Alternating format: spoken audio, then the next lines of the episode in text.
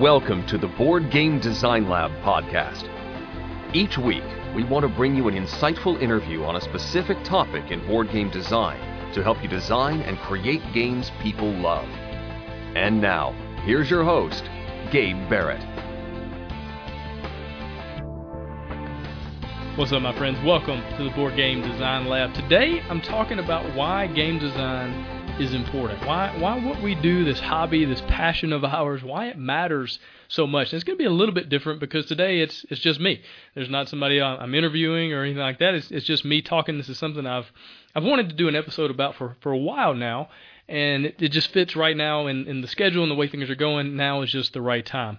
And so I'm excited to talk to you about that. And I've got some just interesting ideas and thoughts on why what we do matters so much, why it's more than just the normal hobby, why it's not just going out and playing a round of golf or build model trains or, you know, something like that, all the different hobbies out in the world, but why the one that we have chosen, the one we are putting so much time and effort and energy into matters, why it's a big deal.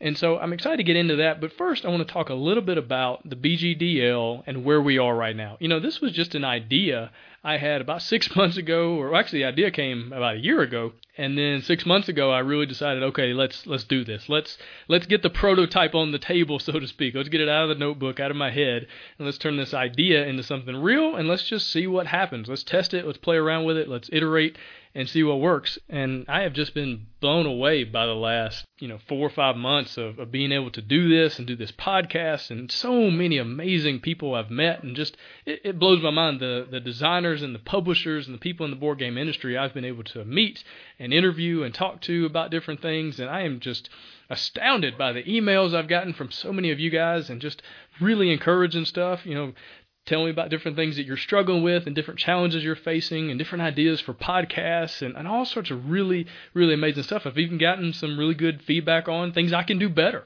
People sending in and saying, hey, why don't you try this? Or have you tried this over here? And it's just been really great to be able to grow and to learn and to just try to make this show better and better and better. And I am super, super excited for the future and where we're headed. Where we're going is more than just a podcast. It's more than just a website. It's way more than that. I've already been working on some different partnerships. For instance, last week, we had the show with Mike Mahilsek from Coalition Games and talking about the partnership with Coalition that the BGDL has, and just trying to offer you guys value.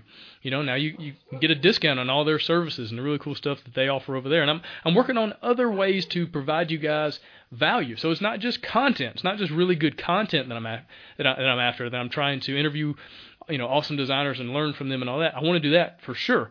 But where we're headed is creating strategic partnerships to save you guys money on different things, to help you in different ways, talking to people that edit rule books and do, help with Kickstarters, that do printing, that do manufacturing, all those different things that go into this hobby, and trying to build relationships, build partnerships so that everybody wins, so that, we, as the designers can maybe figure out some different things, save some time, save some money, and then those partners, they get business, they get new clients, that kind of thing. So everybody wins. That's where we're going. Also working on some different products for you guys, just different things that'll help you design games better, or help maybe encourage you or keep you encouraged, or different things that are fun, some different game design related things that are just kind of fun that might be kind of cool to have, just to sit on your desk or to hang on your wall. So working on all sorts of really cool stuff, things that I'm excited about, and I hope you guys will be excited too when we start talking about those down the road. And if you've got any ideas on things that I could do better, or ways that the show could improve, or the website could improve, or different things you would like to see done, or different partnerships you'd like for us to make, please send me an email. Please let me know those things, and I'll see what I can do. I'll see if I can start working on those different things, because at the end of the day, this is about you. This is about this community. It's not about what I want necessarily. It's not about what I think is best. It's what we together think is best. And so actually, I'll be sending out a survey sometime over the summer, just to get your thoughts and opinions on different things, different ideas. One thing that you'll notice is going to be different starting this week is that the bonus rounds are going to change. It's kind of funny. I was actually going to just quit doing bonus rounds. I was just going to kill that idea. It's something that, the idea originally was to get people to go to the website, and to figure out the website was this really good resource and had tons of links to tons of different blog posts and links online and different articles about game design and all the different things that go along with that. Well, the idea was to get people to go to the website, and doing the bonus rounds and driving people to the website, that was the goal. But it didn't really work. People haven't really gone to the website for those reasons. And the downloads of the bonus rounds have been pretty low. And so I was just going to kill it. Until I was talking to Seth Jaffe from over at Tasty Minstrel Games. And I was interviewing him. And that's an episode that will be coming out this summer. And we got to a certain point. And he asked me, he said, hey, what's my bonus round question going to be? And I said, well, I'm actually, you're the first episode that I'm not going to do one anymore. I'm just going to kill that. And then he offered up all these different ideas, different suggestions, ways to do it better, do it differently. And so I'm going to try one of his suggestions. So thanks, Seth. Appreciate the idea. And we're just going to start releasing the bonus rounds on Friday. So whatever the bonus question is for the podcast on Wednesday, I'm just going to release that on Friday. So that'll start showing up in your iTunes, on your podcast catcher, all those different things. It'll show up on the website. And so you'll have that. And it's just another thing, you know, just some more content at the end of the week. So now you'll have the Monday email with all the resources and different things online that I've found from the previous week, the different blog posts and articles about game design.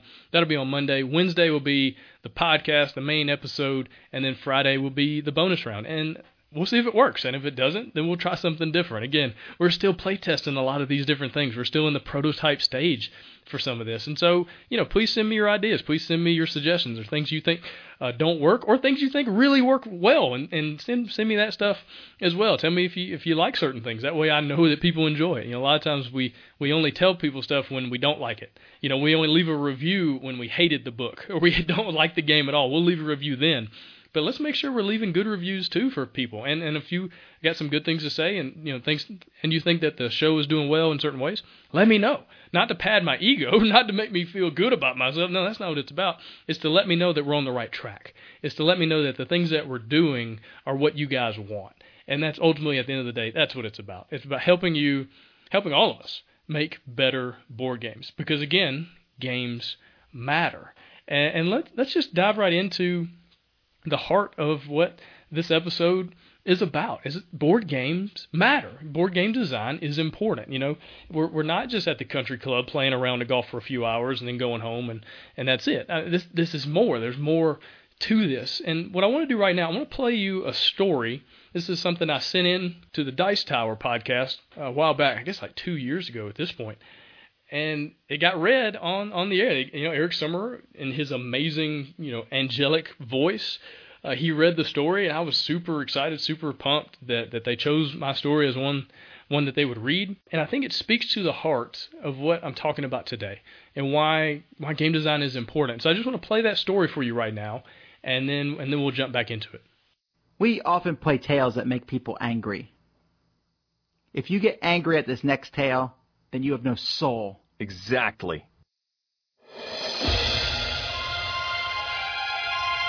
Tales of Amazement. During the summer, I lead mission trips for high school students to serve the homeless in Atlanta.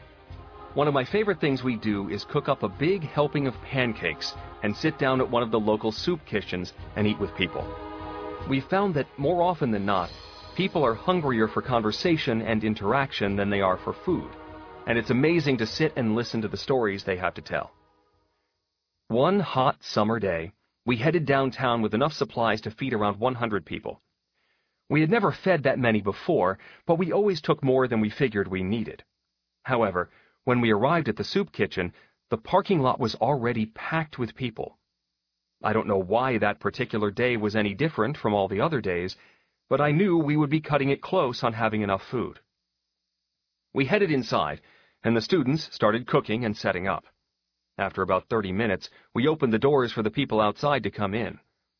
The parking lot had swelled with even more people, but the good news was that we still hadn't quite reached 100 people. Just in case, I sent a volunteer out to buy more pancake mix and supplies. The students started flying around. They were serving coffee, passing out plates of pancakes, and, more importantly, sitting down and talking with people. As time went by, more and more people were coming in to eat. We handed out the last stack of pancakes as a wave of 15 more people walked in. This was not good. I called the volunteer who had left 20 minutes ago. No answer. I walked up to the front of the room and got everyone's attention. I thanked them all for being there and explained the situation. I assured them that more food was on the way, and we would be serving again shortly. A collective groan went through the room. Though the people there were homeless, many of them had jobs to get to or places to be. They came expecting to eat breakfast, and now there was none. I understood their frustration. I remembered when I had lived on the streets in downtown Atlanta. I thought about the times soup kitchens opened later than they said or didn't open at all. I remembered standing in a parking lot for hours to only be let down and have to find food somewhere else. My heart sunk. But then my phone rang. It was the volunteer. He had gotten lost but had found the grocery store and would be back in just a few minutes. That was good news, but we would still need time to cook. I needed something to help pass the time. One of the men who helps run the soup kitchen walked up, and I asked if he had any ideas. He brought out a big cardboard box and said, "These were donated a few days ago." I opened the box to find board games. Jenga, Connect 4, Battleship, and the like. I looked at the guy with a puzzled look. "You think this'll work?" I asked. "It's worth a shot," he said. I went back to the front of the room with the box. I got the people's attention once more and asked if anyone wanted to play a board game. There was a long, silent pause while they looked at me like I was a little bit crazy. But then, a man in the back of the room raised his hand. He said, "I bet there isn't a person in this room that can beat me at Battleship." A woman across the room chimed in. "Bring it on, chump!" She walked up to me and took the game. A table of people next to me asked for a box of Jenga, and a young man walked up to get Connect 4. Slowly but surely the box of games emptied, and the room was filled with games, laughter, trash talk, and the unique sound of Jenga blocks crashing to the table. A little while later, we started serving pancakes again, and everyone that walked in the door was fed. But then something strange happened. No one got up to leave. Normally, people eat, hang out, and talk for a little while, and then leave. But on that day, folks just kept playing games long after they were done eating. They were simple, mass-market games, but they had tapped into something that had been missing from the lives of the people in that room.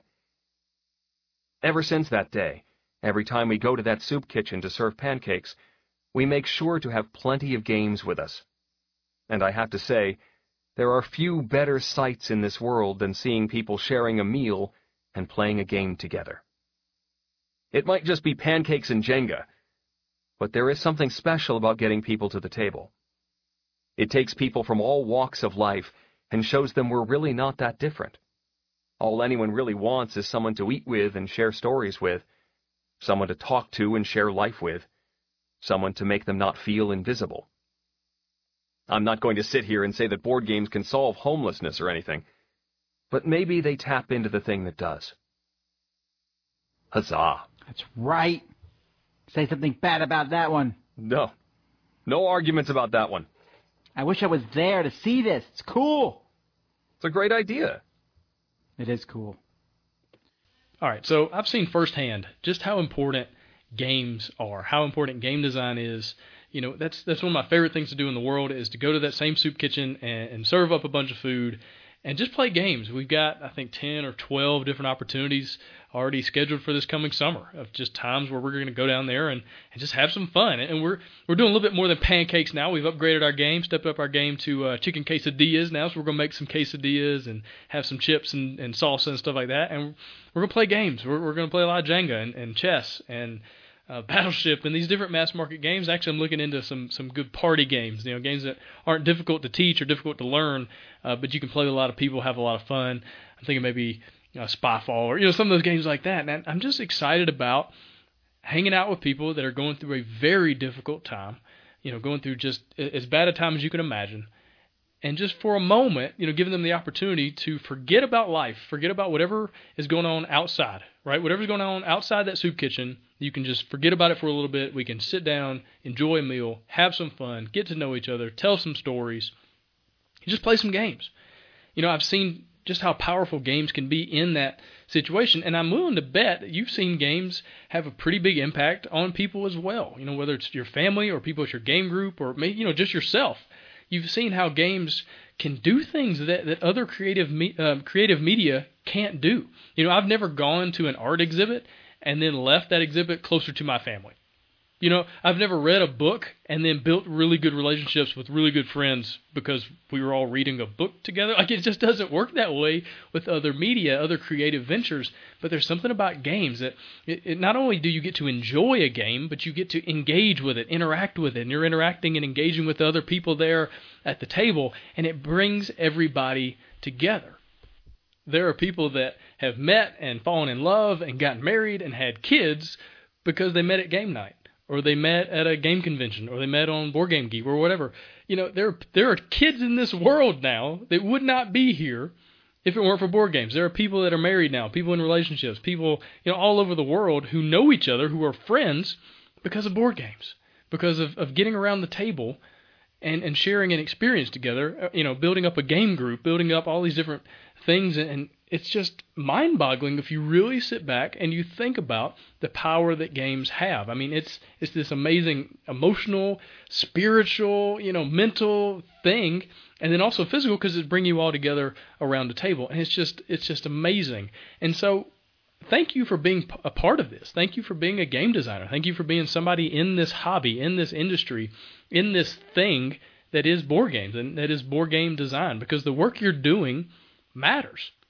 Even if your game doesn't, you know, go on to get published and sell a million copies and, you know, be in the hotness of Board Game Geek or whatever, please understand that what you're doing matters. You know, I've got a game that I designed a while back that's honestly not very good. It's just not a very good game. It's fine, but it's not good.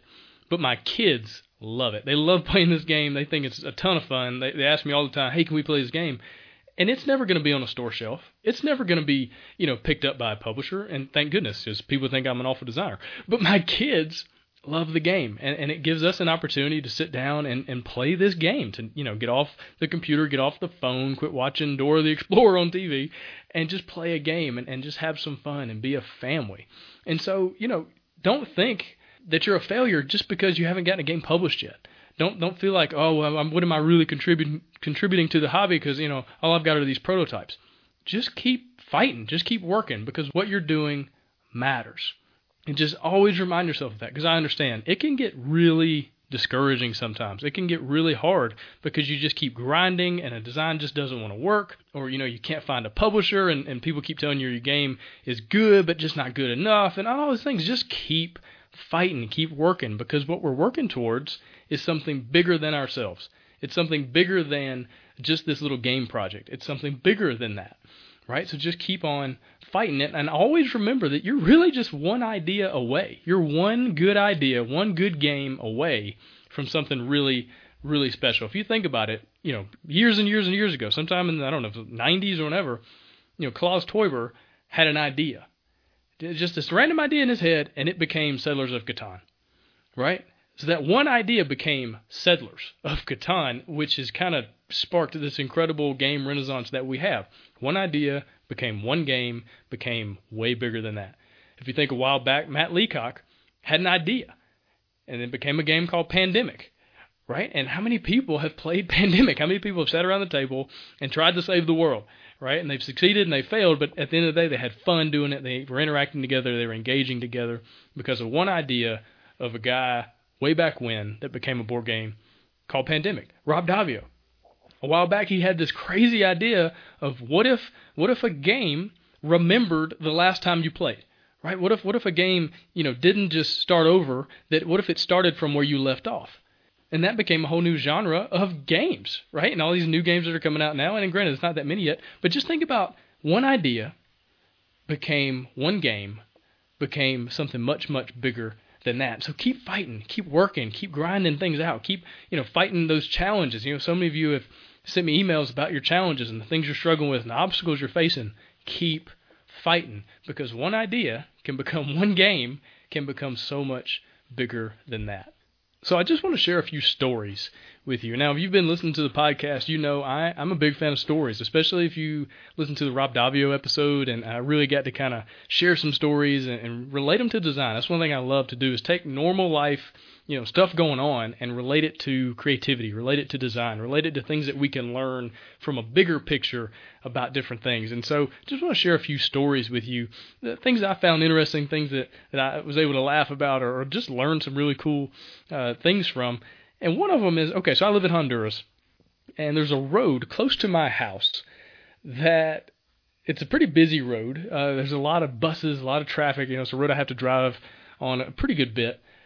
And it's the most interesting thing in the world. I drive this big truck. I've got this big Dodge Ram, and it just doesn't fit on the road. It's a 6-lane road, right? There's 3 lanes on one side, then a median, and then 3 lanes on the other, right? So 3 and 3. But the 3 lanes are really 2 lanes wide. Like, it's really not wide enough for 3 cars to be there at the same time, especially not like with buses and trucks and things like that. And so come to find out what it was, it used to be a 4-lane, used to be 2 lanes on each side. And then with all the traffic and all the new apartment buildings and new developments and different people living there and all the traffic that came with that road, they decided we need more lanes. We need to do something to make less traffic, to have, for it to be less congested. And so they decided, instead of actually widening the road, instead of like tearing up the sidewalk and the curb and actually extending a lane on each side and making it a true 6-lane road, a 3x3 road, it would be a lot easier just to paint over the lines and then repaint new lines. And when we repaint new lines, we'll just paint it like it's a 3-lane road on each side. So they basically just made a pretend 6-lane road. It's really a 4-lane, but it's a pretend 6-lane. And so if you try to drive on this thing, it doesn't really work, especially if you don't have like a little tiny car or a motorcycle. I mean, it just does not work because the road is not really 6 lanes. It's 4. It's just pretending to be 6. And the more I thought about it, I was like, this has some interesting game design correlations, because there's a lot of times where my game just won't work the way I want it to. It just won't be hitting on all cylinders. It's just not quite what I need it to be. This mechanic is decent, but it's just not quite right. And I know I need to just overhaul it. I know I need to just rip some things up, throw it away, tear it up, do some different things, and widen the lane, widen the road. But I just don't want to, because it's going to take a lot of work, and I got to make a whole brand new prototype. I can't just tweak this prototype. I got to create a whole bunch of new stuff and do all these new things and try this new stuff. And I just don't want to. Can I just find a way to make this a pretend 6-lane? Can we just pretend like it's 6 lanes? Can we just pretend like this mechanic works the way it's supposed to? Can I just make a few changes in the rule book and it be okay? No. The answer is no. It's unequivocally no. It's not going to work. It's going to be really frustrating to people who actually have to drive on that road or have to play this game, because I didn't go through the time and the effort and the energy and the work to do what needed to be done. And so if you're in a place right now and you're looking at that game and it's on your shelf and you're like, man, I just need to overhaul the whole thing, just do it. Just take it off the shelf, throw it on the table, and cut it to bits. Do whatever you got to do to make it better. And yes, it's going to be a grind, and yes, it's frustrating and annoying, and especially if you're far along in the playtesting and you're it's going and going and going, and then boom, it's not working. I know that can be hard, because you look back on all that time and effort and all the hours of work you put into it, and you think, oh my gosh, I don't want to do this again. I don't want to go through this again. I promise it's worth it. I promise it's worth it, because again, game design matters. This is something bigger than ourselves. It's more important than just the hours and just the time we put in. It's bigger than that. So whatever you got to do, work on the road, right? Don't just pretend. Don't just paint over the lines and repaint new lines and pretend, oh, everything's good. No, don't do that. Do whatever it takes to make that game better. All right, second story. So I love thrift stores. I love going to thrift stores. When I'm back in the States, I love going in, seeing if I can find some fun t-shirts or just really cool stuff. I love to see what people have given away, right? Just what people have donated and what they used to own. And now I get the chance to kind of buy it for a quarter, right? It's just this interesting system we have in the States of thrift stores.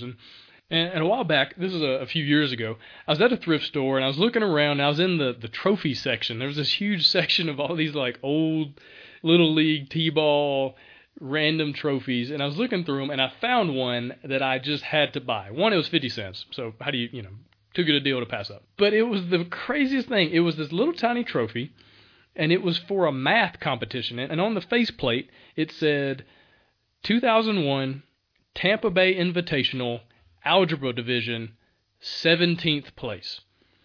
A 17th place trophy. I still have it. It's in storage somewhere, but I got it. I own a 17th place trophy. And that blew my mind, that there would be such a thing. Why in the world does this exist? Why did up to number 17 at least get a trophy. Like, who gets a trophy for coming 17th? And at first I thought, well, maybe, you know, maybe there were a ton of kids at this algebra competition, right? Maybe there's hundreds of kids, and so top 20, yeah, you know, awesome. But then I started thinking, you know, the Olympics, that's the whole world, and they only give out the top 3 for an event, right? And so 17 plays is just kind of ridiculous. And I realize now we live in this kind of era of participation trophies, and everybody gets a sticker, everybody gets an award, everybody gets a trophy. We don't keep score, you know, all these things that are ridiculous and not at all like real life at all. They're not at all like reality, and I get that. But let's just be real. 17th place is not a thing. That means you lost, right? That means there were actually 16 other people that lost better than you did. They were ahead of you. You were the 16th loser, basically. There was somebody that won and then everybody else. And that's just life. And even with if you look at creativity and design and board game design specifically, there are no awards for the 17th place game design, right? If you enter your game into a competition and you're not at least in top 3, you got no chance, right? 17th, nobody cares. And if you have this design that's a 17th place caliber, 17th place quality design, nobody's going to care about it. That's not good enough. You know, we live in this age of really, really great games, amazing ideas and themes and mechanics and everything coming together to make amazing experiences for players. And so if your game is a 17th place game, you got to get back into it. You got to work harder. You got to work a little more. You got to do some more play testing. You got to do some more prototyping. You got to add some things, change some things, work some things differently, because 17th place it's just not going to cut it. Now, if you can have the 17th ranked game on Board Game Geek, that's different.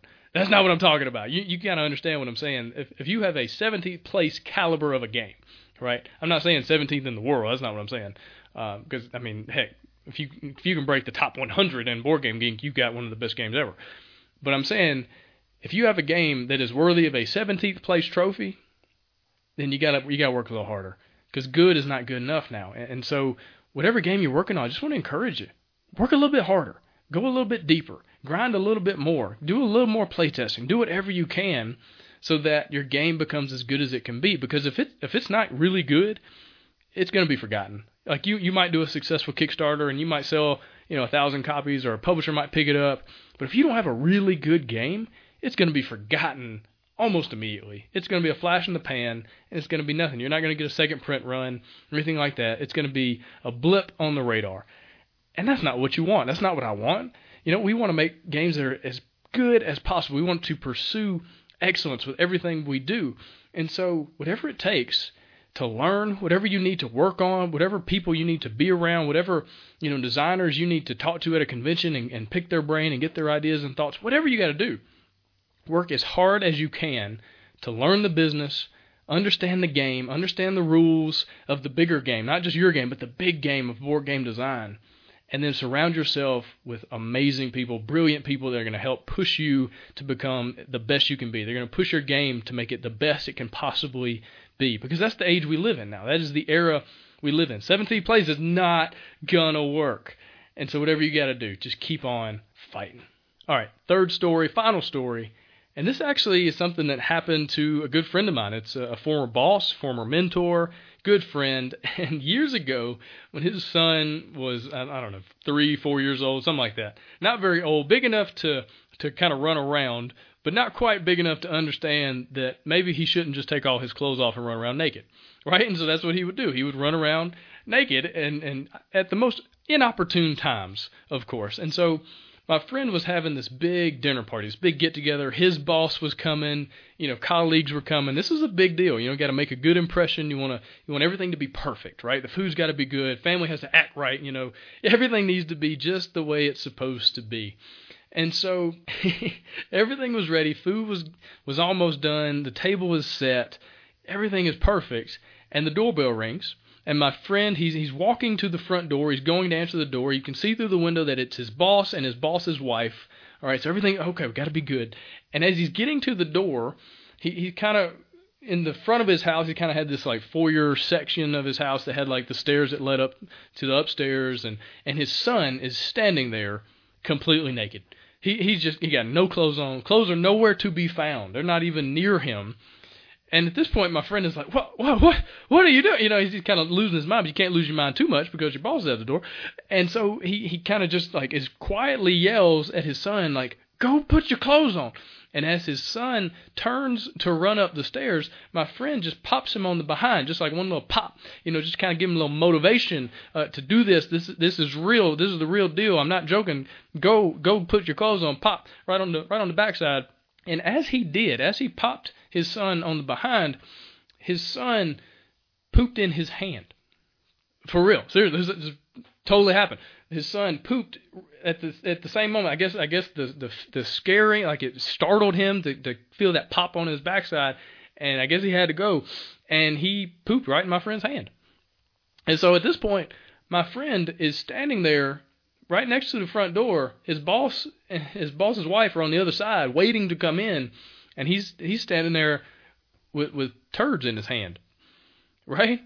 Like nothing in life prepares you for this moment. Like nothing in life, previous experience, there's no previous experience that's going to prepare you for this moment of this magnitude, right? Where your boss is at the door, dinner party is about to happen, things are going on, and you got a big handful of turds. And so he just made the best of it. He kind of, you know, ducked in the bathroom real quick and threw it in the toilet, washed his hands fast as he could, and then he came back out, settled down, calmed himself, you know, breathe. Open the door, hey sir, how are you? Come on in, you know, and made the best of it. Now, sometimes life poops in your hand.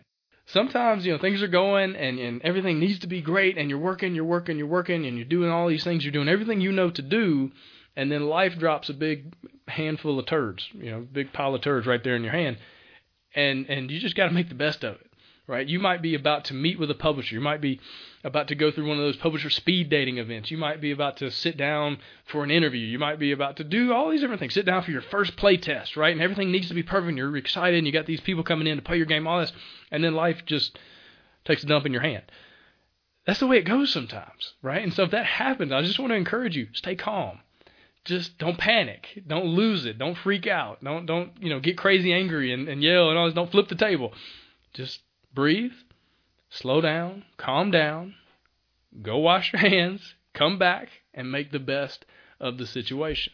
So anyway, I hope you found something encouraging in all of that. And just remember, no matter where you are on your game design journey, please remember that what you're doing matters. It's important. You're bringing people together, whether it's just your play group, just your family, or, you know, who knows, maybe thousands upon thousands of people all over the world are getting together, playing games, having fun, getting to know each other, building relationships, and a whole lot more than that. Game design is important. Never forget that. Just keep fighting, keep grinding. All right, so thanks for listening. Really hope you enjoyed this show. It's a little bit different. We'll be back to the normal interview style show next week. And I'm about to head over into the bonus round where I talk about the right tools for the job. So using the right tools, the right resources to get the job done with whatever you're working on for your game. So thank you so much for being part of the BGDL community. I'm so excited about what the future holds, about where this whole thing is going, and I'm just so thankful that you're along for the ride. Thanks for listening. Find all sorts of game design resources, bonus material, and chances to win free games at BoardGameDesignLab.com. And until next time, keep designing, keep playtesting, and keep creating great games. Did I mention keep playtesting?